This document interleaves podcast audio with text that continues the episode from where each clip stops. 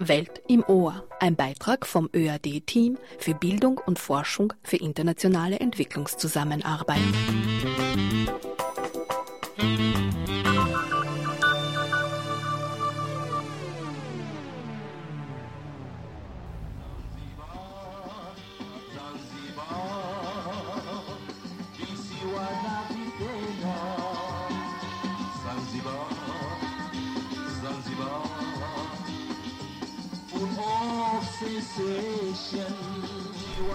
Sklaven, Gewürze und Elfenbein brachten dem omanischen Sultanat Sansibar vor der ostafrikanischen Küste jahrhundertelang sagenhaften Reichtum und Wohlstand. Im 19. Jahrhundert ließ der omanische Sultan aufgrund der ökonomischen und strategischen Bedeutung seinen Herrschaftssitz auf die Insel verlegen. Noch heute zeugen die historischen Stätten von der Pracht, aber auch den Schrecken der muslimischen Kolonialisierung Ostafrikas.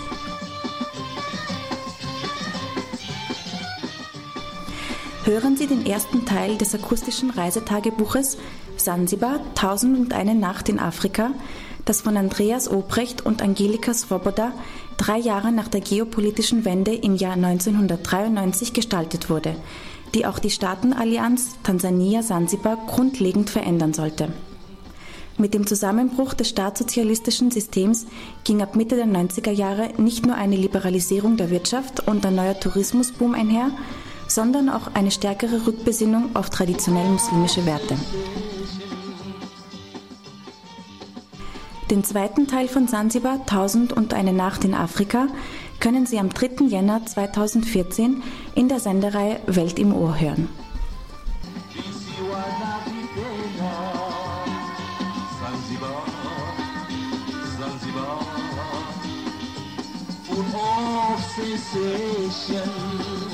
Tausend und eine Nacht in Afrika.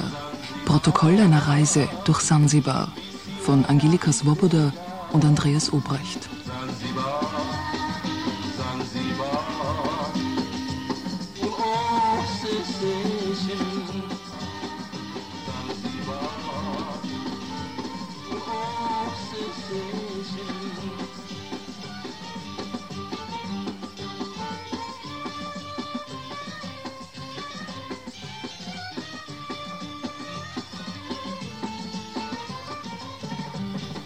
Zanzibar, some they say Omani Arab, but I'm telling this original from Iranian.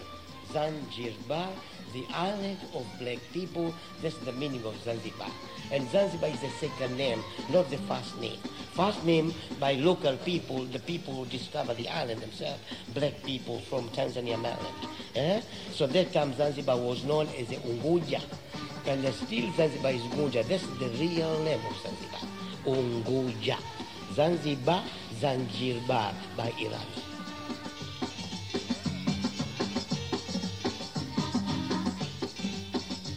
Sansibar, die Insel der schwarzen Menschen im Indischen Ozean vor der Ostküste Afrikas, war Jahrhunderte hindurch der Hauptumschlagplatz für Sklaven, Gewürze und Elfenbein. Sansibar fasziniert nicht nur seiner üppigen Vegetation und weißen Strände, sondern auch der ethnischen und kulturellen Vielfalt wegen. Hier leben seit mehr als tausend Jahren Perser, Araber, Inder und Afrikaner. Die Blütezeit des Sklavenhandels brachte Sansibar im 19. Jahrhundert sagenhaften Reichtum. Im Jahre 1866 brach von hier aus der berühmte Afrikaforscher, Gegner der Sklaverei und Missionar David Livingstone auf, um seine letzte große Entdeckungsfahrt zu unternehmen. 127 Jahre später, im Sommer des Jahres 1993, bricht sein 67-jähriger Urenkel Dr. Wilson mit einem neunköpfigen Expeditionsteam auf, um den Spuren seines berühmten Vorfahren zu folgen.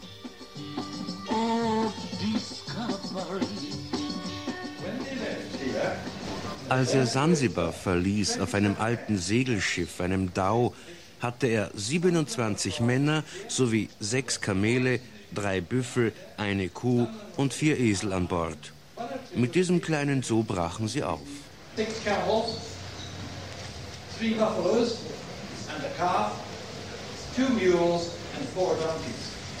Und Charlie Huskels ist Leiter der Expedition auf Livingstons Spuren.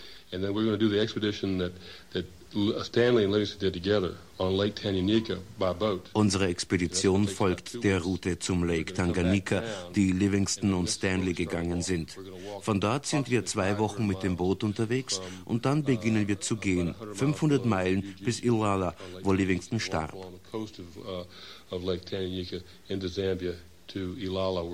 Livingston died. Dr. Wilson hat sich erst in fortgeschrittenem Alter auf die Fährten seines berühmten Vorfahren begeben. I've got a fair knowledge of Livingston's um, through, but through various books and things. Ich weiß sehr viel aus Publikationen und aus seinen persönlichen Tagebüchern, so dass wir sehr genau nachvollziehen können, was er in dieser Zeit getan und gefühlt hat. I suppose my picture of him was much more as, uh, um, as the missionary.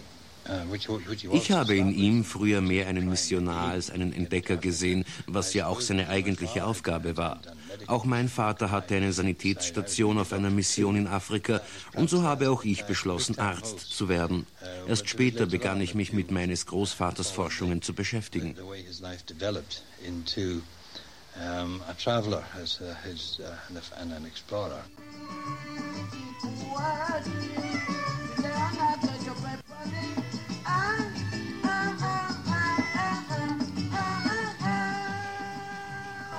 Wir befinden uns im Hamilton House, der britischen Residenz auf Sansibar.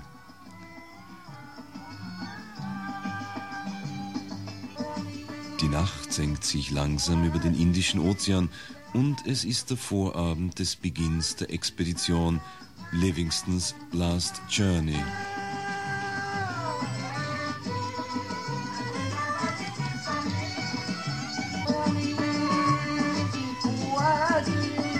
Es sind eine Menge Gäste geladen, insgesamt 120. Minister und Diplomaten, die Teilnehmer der Expedition und sansibarische Adebais, die sich diese Sensation nicht entgehen lassen wollen.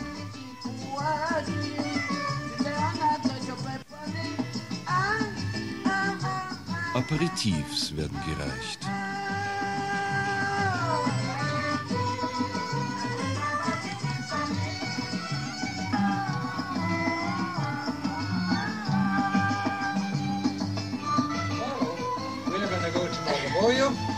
Morgen fahren wir mit einem Dau nach Bagamoyo. Aber wir haben keine Kamele, Büffel, Kühe und Esel an Bord.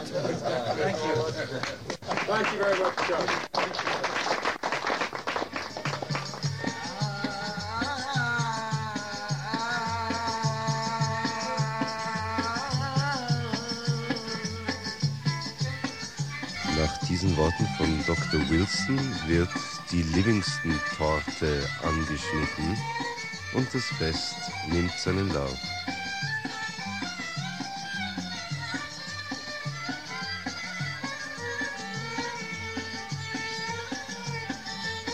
Erst lang nach Mitternacht werden die letzten Gäste von hier aus nach Hause gefahren sein.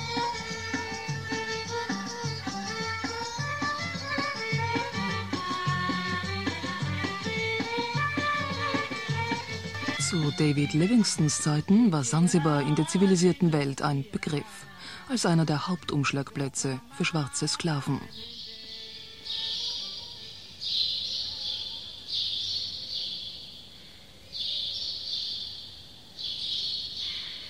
(1873) unterzeichnete Sultan Bagash mit den Briten einen Vertrag, der den Export von Sklaven aus Sansibar verbot am selben Tag wurde der öffentliche Sklavenmarkt geschlossen. Der Verkauf der Sklaven begann täglich in den Nachmittagsstunden. An eben dieser Stelle legte der anglikanische Bischof im nämlichen Jahr den Grundstein zur Errichtung der Church of Christ Cathedral. Exakt an dem Ort, an dem sich nun der Altar befindet, war ehemals der Auspeitschblock, der der Demütigung und Disziplinierung der Sklaven diente.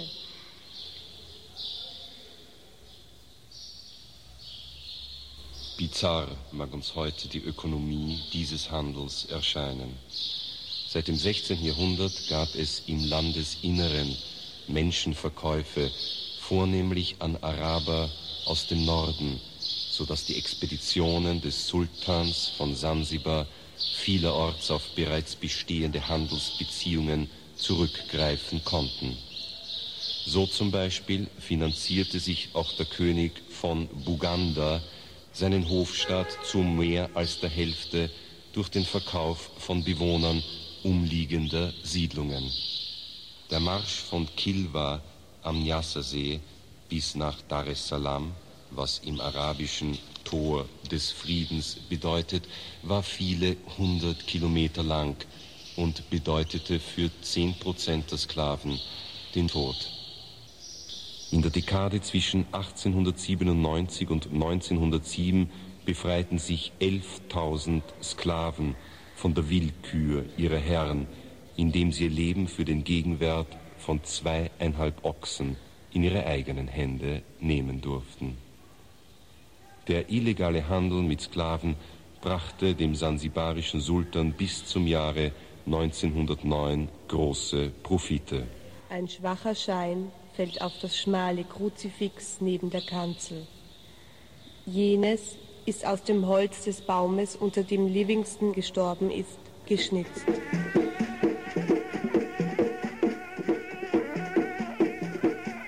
Alle erwachsenen Sklaven scheinen sehr beschämt darüber zu sein, hier zum Kauf dargeboten zu werden.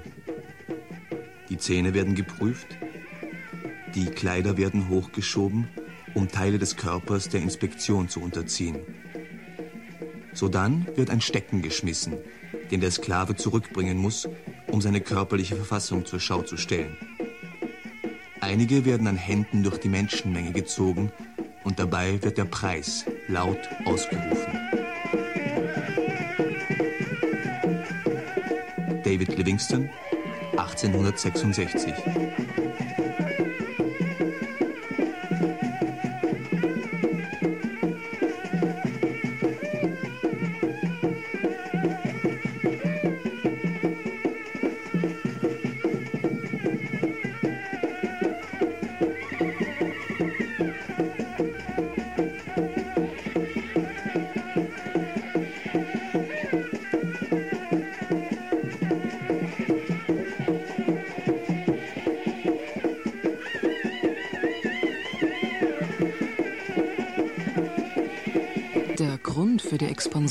des omanischen Sultans nach Sansibar im 19. Jahrhundert war aber nicht nur der florierende Sklavenhandel, berichtet Professor Abdul Sharif, Historiker des Sansibarischen Nationalarchivs. I think the, the reason partly is, uh, lies in the history of Oman itself. That uh, Oman during that period had uh, been uh, developing. Die Gründe der Expansion liegen im Sultanat Oman selbst. Nach dem Sieg über die Portugiesen wurden Gewürznelkenplantagen unter Einsatz von Sklaven angelegt. And this had begun around 1810. The same time also der Elfenbeinhandel begann zu florieren, als 1828 Sultan Said Said zum ersten Mal nach Sansibar kam.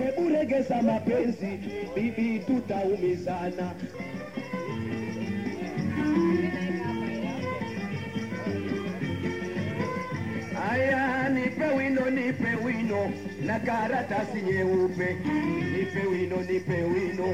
Na karatasi nyeupe, niandike, niandike habibi wangu nikupe, japo mwaka, kumbuka usinitupe. From the 7th century or 8th century, we begin to get more detailed evidence of uh, intensive trade with the rise of Islam a major culture developing in, in the, the, the Middle East, a major commercial, uh, um, sort of extensive commercial activities which extended to East Africa on, on the one hand and also to China on the other. Seit dem 7. 8. Jahrhundert wissen wir von intensiven Handelsbeziehungen mit Ostafrika und China, die durch das Aufkommen des Islam begünstigt waren. Die Überlieferung der Shirazis geht 500 Jahre zurück und erzählt folgende Geschichte über die erste Besiedelung Sansibars. Es gab einen König, dessen sieben Söhne mit sieben Schiffen nach Ostafrika kamen und sieben Königreiche gründeten. Diese Überlieferung lebt interessanterweise fort. Und die Menschen überall an der Küste leiten ihre Herkunft nach wie vor von den Persern aus Shiraz ab. That people all over the coast still refer to themselves as Shirazi.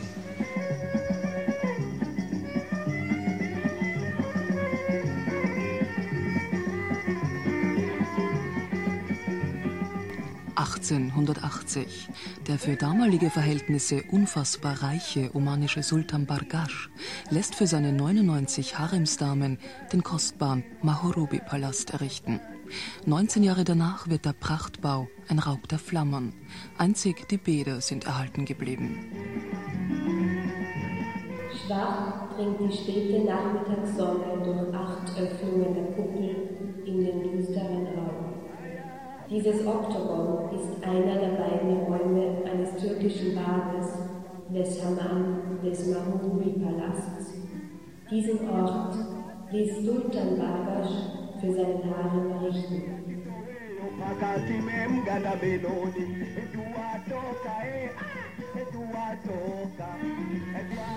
Gegen Westen, zum Meer hingewendet, zeugen einige Säulen von der kurzen Existenz des Mahurubi-Palasts. Der Weg hinunter zum Strand ist kurz.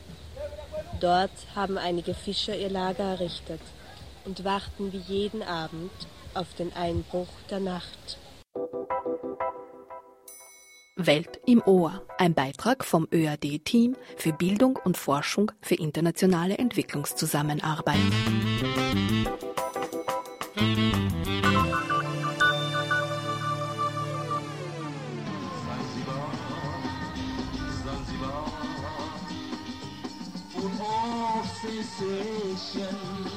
Tausend und eine Nacht in Afrika. Protokoll einer Reise durch Sansibar von Angelika Svoboda und Andreas Obrecht.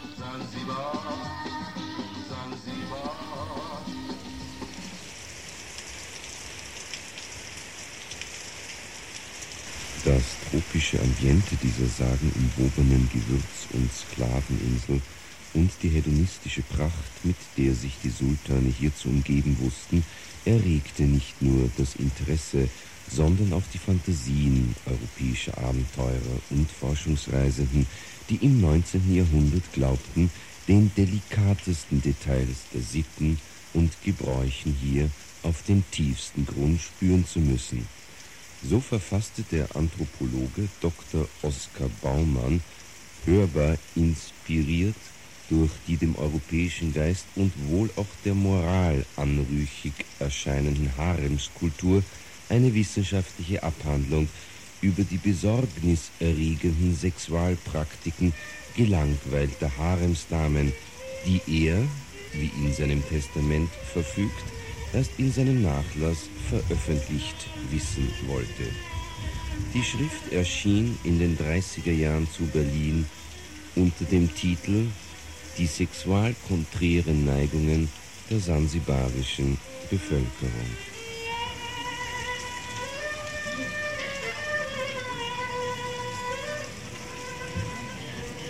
Kuchitia, Mbo, Io, Mpingo. Sich den Ebenholzpenis beibringen. Diese Art ist bemerkenswert, da dazu ein besonderes Gerät nötig ist. Es ist dies ein Stab aus Ebenholz, in der Form eines männlichen Gliedes von ansehnlicher Größe, der von schwarzen und indischen Handwerkern zu diesem Zwecke hergestellt und insgeheim verkauft wird. Manchmal soll er auch aus Elfenbein gefertigt werden. Beim Gebrauch werden die Stäbe eingeölt. Dieses Gerät wird vor allem in den Harems der Araber benutzt, wo die Weiber bei strenger Abschließung ungenügende geschlechtliche Befriedigung finden. Es gilt als arabische Erfindung.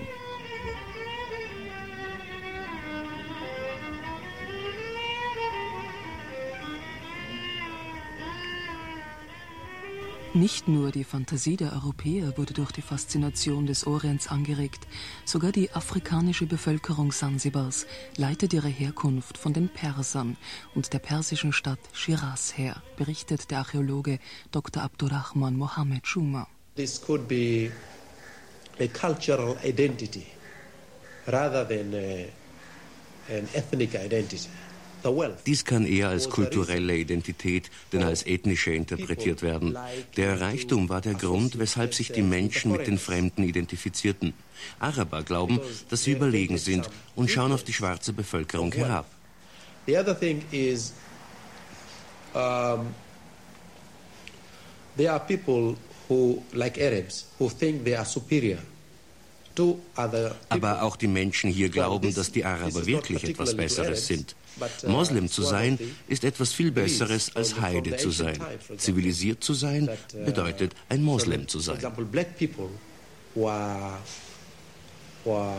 looked down by the Arabs. Arabs thought they are superior than the black people.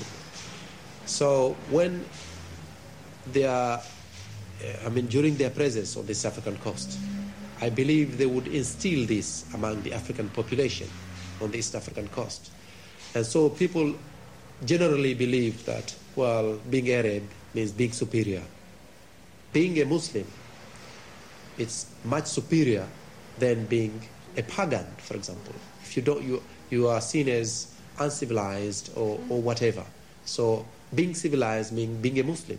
Die politische Bedeutung spiegelt sich auch darin, dass sich die 1964 an die Macht kommende afrikanische Revolutionspartei Afro-Shirazi Party nannte. Jenseits der arabischen Elite und der Identifikation mit aristokratisch-persischen Wurzeln blieb bis zum Ende des letzten Jahrhunderts auch eine auf dem afrikanischen Häuptlingssystem beruhende politische Herrschaft aufrecht. So war Mvini Mkuu, der Herr der Häuptlinge, jahrhundertelang der mächtigste Fürst im Inselinneren.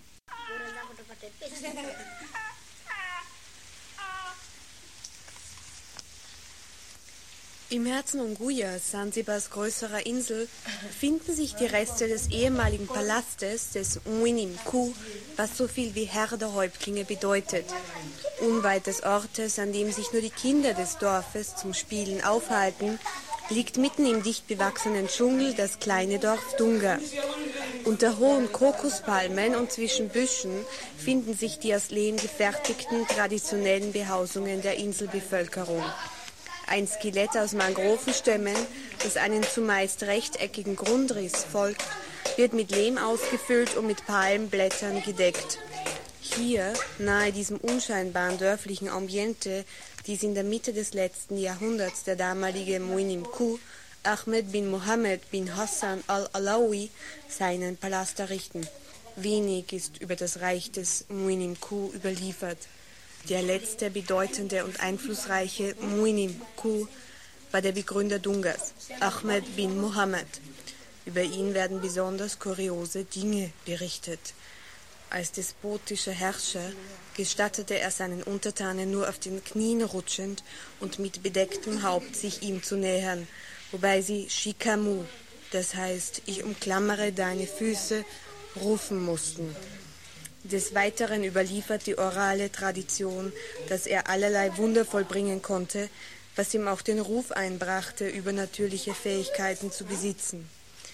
Zur Einweihung der Moschee, so wird berichtet, ließ er unzählige Sklaven opfern.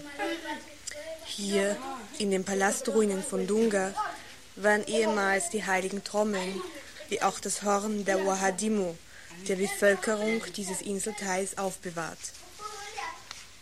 Heute ist es still. Der tropische Wald überwuchert die Reste dieses einst prächtigen Palastes eines ehemals mächtigen Fürsten. Niemand, außer einigen Kindern, nähert sich. Aus Angst vor den Geistern meidet die einheimische erwachsene Bevölkerung diesen Ort.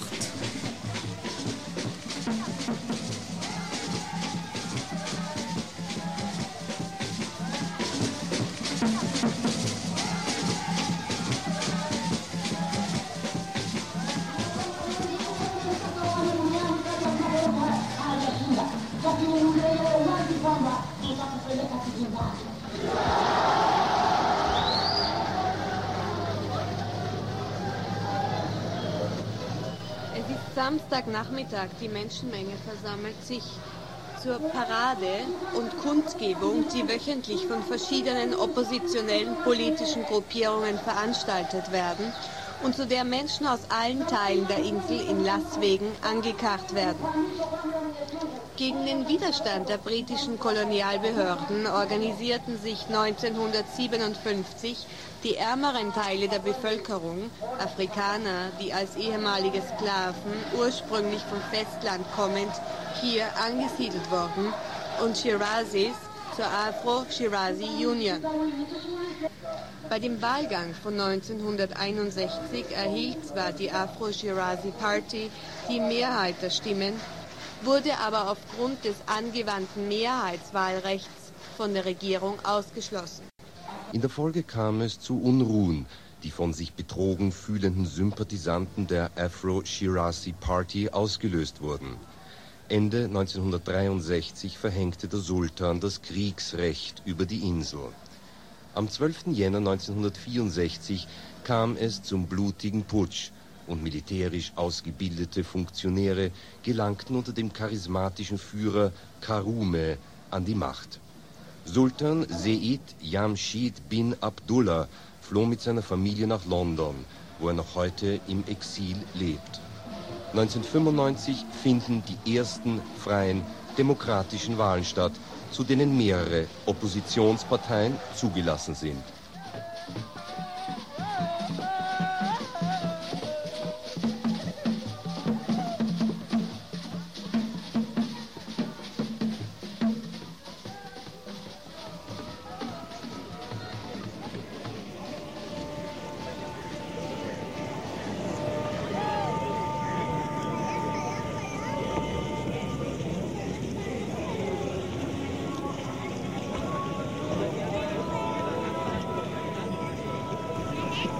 Freitagabend, der muslimische Festtag der Woche.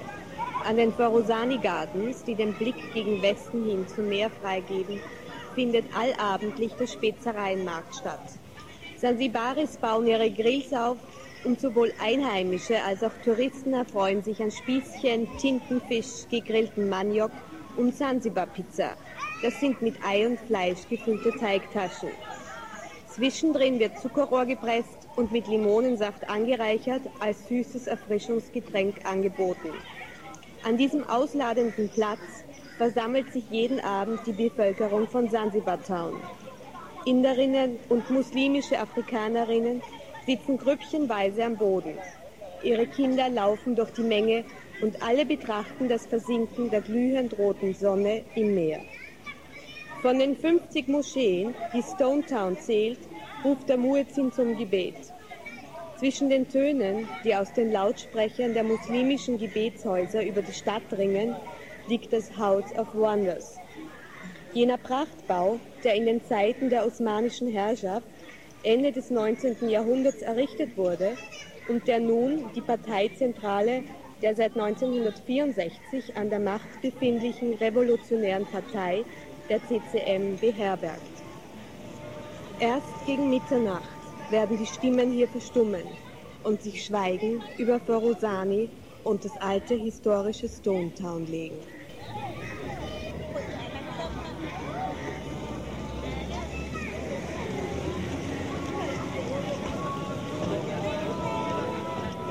Nicht alle haben positive Erinnerungen an die Revolution von 1964. Gerade Angehörige der indischen Gemeinschaft litten unter der neuen schwarzen Regierung. Mr. Gierish ist Geschäftsmann und Inhaber des einzigen Spirituosenladens der Insel. The culture has been going a little bit flop. And since 1964, the things were getting a little bit uh, bad. I mean, I can say the business were monopolized by the by the government. So Indian community started leaving the place slowly, slowly, slowly. Seit 1964 verschlechterte sich die Situation. Die Regierung monopolisierte die Wirtschaft und viele von uns Indern begannen das Land zu verlassen. Es gibt einen Konflikt zwischen den Muslimen und der Regierung. Einige Muslime wollen, dass regiert wird wie in einem islamischen Staat. Aber Sansibar ist kein islamischer Staat. Sansibar ist ein revolutionärer Staat.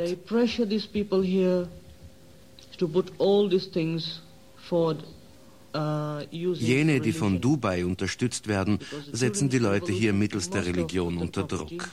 They are using uh, religious pressure to frustrate people and uh, they want to be as an Islamic state. I myself, I've experienced the fundamentalism and vandalism, of course, because in my shop I had petrol bombs here, because I'm selling liquor. Ich selbst musste den Fundamentalismus und Vandalismus am eigenen Leib erfahren, denn in mein Geschäft wurden Brandbomben geworfen und das, weil ich Alkohol verkaufe. I'm not afraid and uh, the people who did this ich habe keine Angst. Die Leute, die das taten, sind bekannt. Auch mir. Die meisten von ihnen wurden gefasst. Sie hatten auch andere Geschäfte bedroht und attackiert.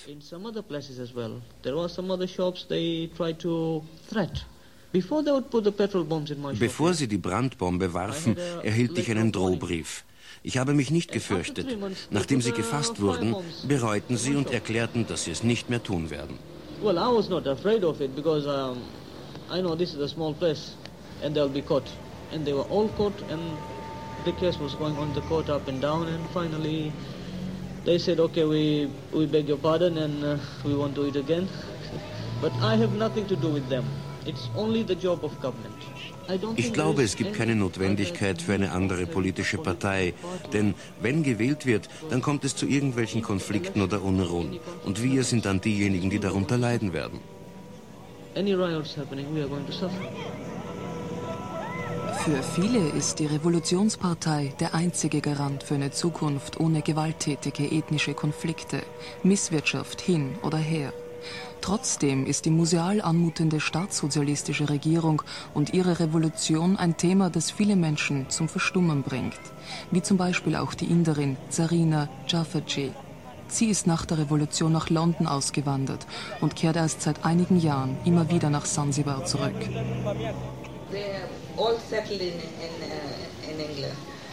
Unsere ganze Familie ließ sich in England nieder und jeder hat sein eigenes erfolgreiches Unternehmen.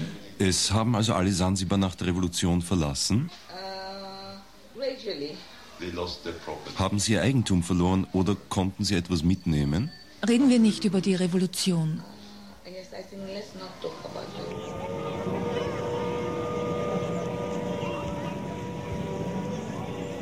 Auch der Spirituosenhändler, der Inder Mr. Girish, musste abermals erleben, dass Schnaps und islamischer Fundamentalismus einander ausschließen.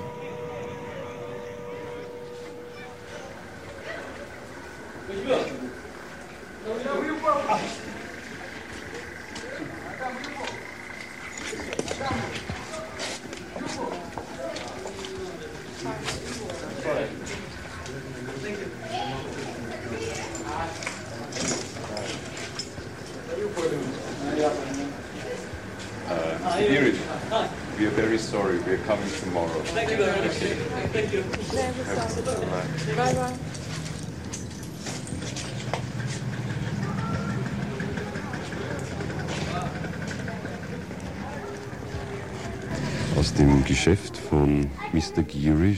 Dringt schwarzer Rauch. Abermals ist eine Petroleumbombe in seinem Alkoholladen explodiert. Gerade ist die Polizei eingetroffen und der Schaden wird aufgenommen. Scherben, zerbrochene Flasche, ein umgeworfener Ventilator. Mr. Girish scheint ruhig zu sein.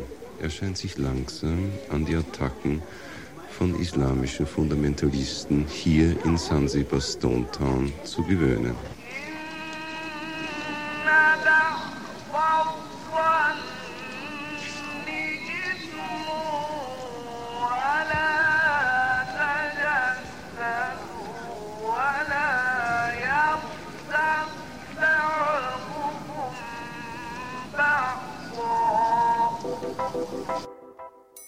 Welt im Ohr, ein Beitrag vom ÖAD-Team für Bildung und Forschung für internationale Entwicklungszusammenarbeit.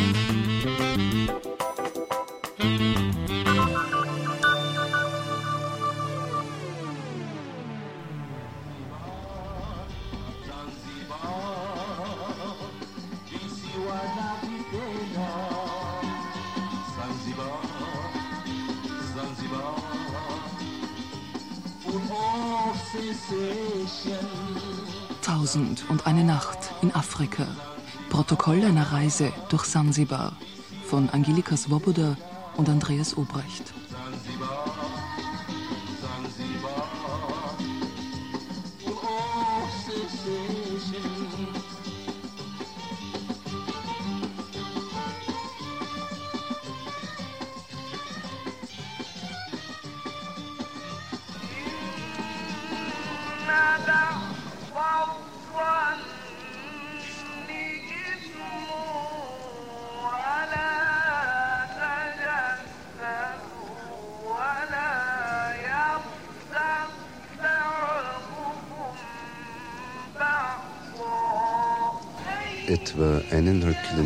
Außerhalb des historischen Stadtkerns versammeln sich tausende Menschen auf einem Fußballplatz zu einer religiösen Zeremonie.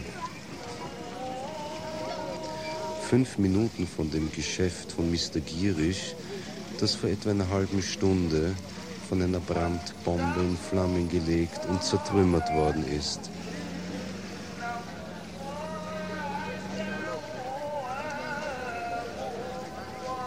Still und ehrfürchtig hören sie den Rufen des Imams zu. Es ist der Vorabend des großen Festtages, Mohammeds Geburtstag.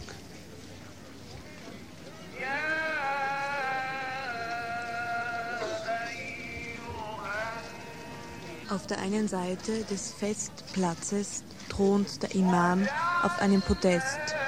Ihm gegenüber hat sich die muslimische Ehrengesellschaft versammelt, unter ihnen der Präsident Zanzibars, Dr. Samin Amour.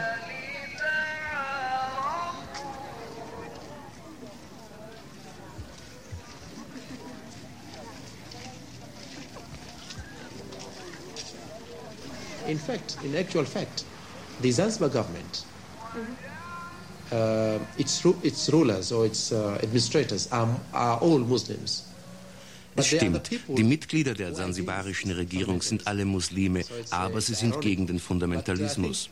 Viele denken, Sansibar muss ein Zentrum des Fundamentalismus sein, weil seine Regierenden Muslime sind. Das entspricht aber nicht der Wahrheit. So it, it must have been a center, it must be a center of, of Muslim fundamentalism, which is not true. The question is, here is secularism and Islam. So die eigentliche Frage ist Säkularisierung oder Islam. Du kannst Moslem sein, aber an die Säkularisierung glauben. And practice your rituals and have the rest of your life secular. And, uh, and there are Muslims who believe that you, Islam is a complete way of life es gibt aber auch Muslime, die glauben, dass der Islam alle Lebensbereiche durchdringen soll.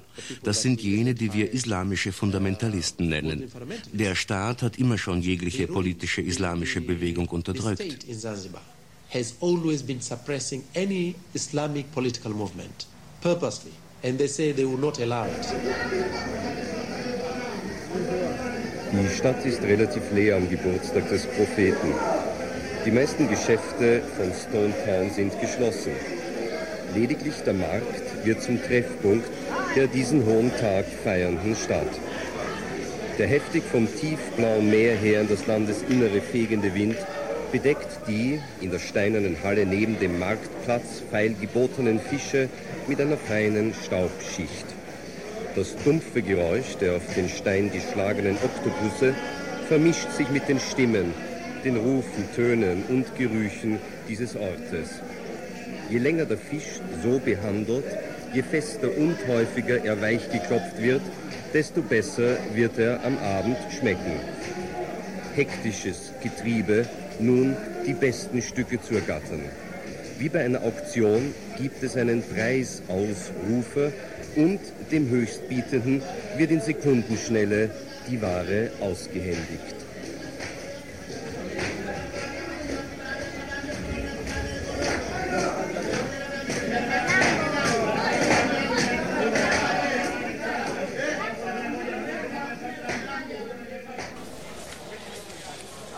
Am Markt werden von Männern mit arabischen, schön bestickten Kopfbedeckungen und traditionell gekleideten Frauen alle nur erdenklichen tropischen Früchte angeboten. Mandarinen und Ananas, Kaktusfrucht und Litchi, Bananen, Mangos, Papayas und die auch hier zu vielerlei Witzen anlassgebende Durian. Diese Frucht, heiß geliebt von den Sansibaris und meist gemieden von den Europäern, hat ein weißes, saftiges und sehr süß schmeckendes Fleisch und eigentlich nur einen einzigen Nachteil. In ungeschältem Zustand entströmt ihr ein höchst unangenehmer, übler, jedenfalls unvergessbarer Geruch. Nicht nur in einem Hotel hier auf Sansibar sollen Tafeln mit der Aufschrift hängen, Durian und Alkohol verboten. Alkohol wird hier nur in einem Geschäft angeboten, nämlich in dem von Mr. Gierisch, auf das gestern Abend am Vorabend des Geburtstags Mohammeds ein Attentat verübt worden ist. In einigen Hotels hier wird Bier ausgeschenkt, selbst in Hotels, die der Regierung gehören. Immer wieder wird betont, man befinde sich hier in einem säkularen und nicht in einem muslimischen Staat, der auf der Basis einer sozialistischen Gesellschaftsordnung, einem modernen Rechtskodex und keineswegs der Scharia verpflichtet ist.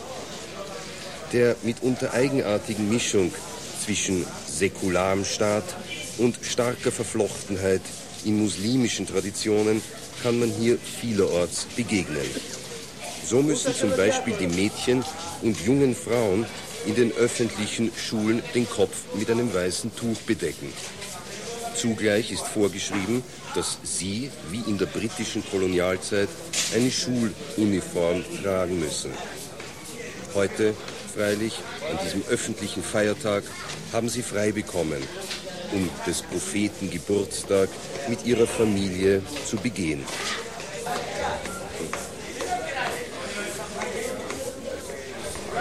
Hier am Markt räumen jetzt am späten Nachmittag die ersten Händler ihre Waren von den Pulten. Und wenn die Stimme des Imam erklingt und die Sonne vor der Stadt in den Ozean sinkt, dann wird es auch hier wieder sehr still geworden sein.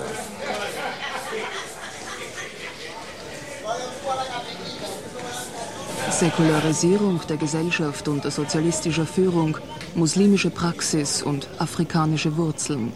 Das sind die drei durchaus widersprüchlichen Pfeiler, auf denen das kulturelle und rituelle Leben Sansibars ruht. Sharifa Mohammed Alay macht sich Gedanken. First, after Meshua, we are going to, I don't know in English, but in Swahili we call Somo. Wenn wir die erste Menstruation bekommen, gehen wir zu Somo in ein dafür bestimmtes Haus. Wir dürfen am ersten Tag nicht mit unseren Eltern zusammen sein. Eine ältere Frau kommt und lehrt dich, wie du dich zu verhalten hast. And then, and then he will, she will teach you dass du nicht ohne Kanga, einem Schleier, auf die Straße gehen darfst während dieser Tage, nicht den Koran lesen, nicht in die Moschee gehen, nicht beten und nicht fasten. Uh,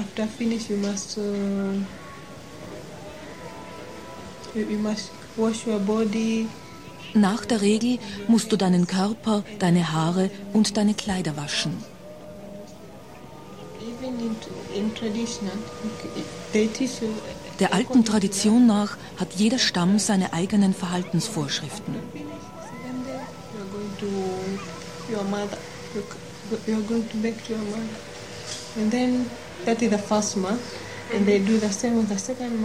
Drei Monate später gibt es ein großes Fest. Wenn du dich innerhalb dieser drei Monate nicht verlobt hast, dann musst du zum Nganga, dem Medizinmann, gehen. Three times, three months without coming a fiance. Yeah, yeah. So that they say, no, no, no, my daughter is not lucky. So that they're going to to the Mganga. Der gibt dir einen Fetisch, der hier Risi genannt wird und den du dir umhängen musst, damit der Bräutigam schnell kommt. If you hang a paper there and then the paper move like that so that the fiance will come very fast. Selbst im postrevolutionären Staat dürfen Männer mit vier Frauen gleichzeitig verheiratet sein.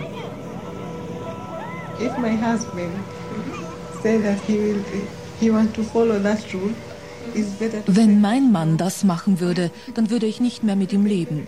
Denn jeden Tag gäbe es Streit zwischen den Frauen. Because it's so difficult. So that every day there is a quarrel between wives and wives. Voreheliche sexuelle Kontakte sind auf der Schwarzen Insel durch die Dominanz des Islam tabuisiert und wie Hassan berichtet, der Beginn größter Probleme. Ja, ich sorge für beide und ich habe ihr versprochen, sie zu heiraten. Yeah, I, I serve, I mean, for them all. And then I promise her to marry. We are promised to marry. Yeah, because Muslim rules. Muslim rules. Ja, wenn du ein Kind bekommst, bevor du verheiratet bist, dann bist du nach islamischem Recht schuldig. Is a, I mean, you are guilty in a Muslim rules, but you have, you have, God will pass the worth. Aber wenn du dann heiratest, bereust und Gott preist, dann wird Gott dir vergeben. Worth, I mean, if you say God God bless me or God thanks God okay God will pass the wife and you have to marry no problem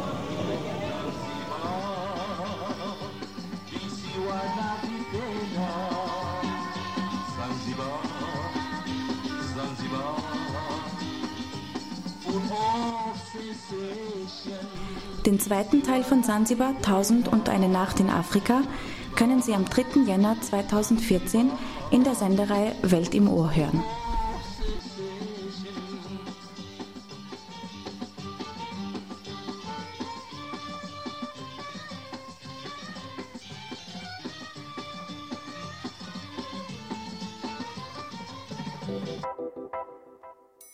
Welt im Ohr, ein Beitrag vom ÖAD-Team für Bildung und Forschung für internationale Entwicklungszusammenarbeit.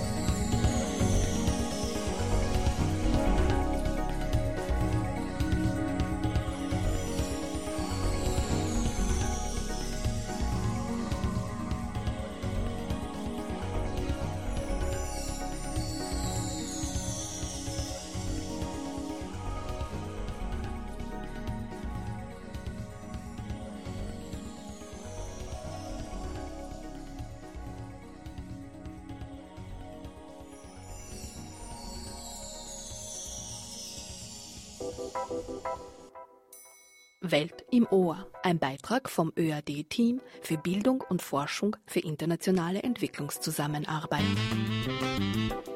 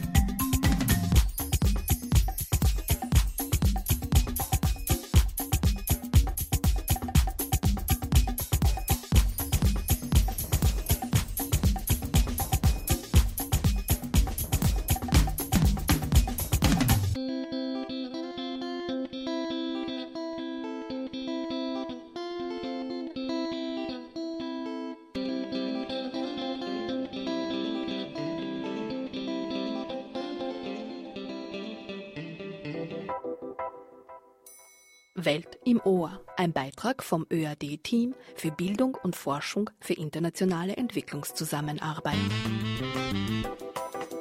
Welt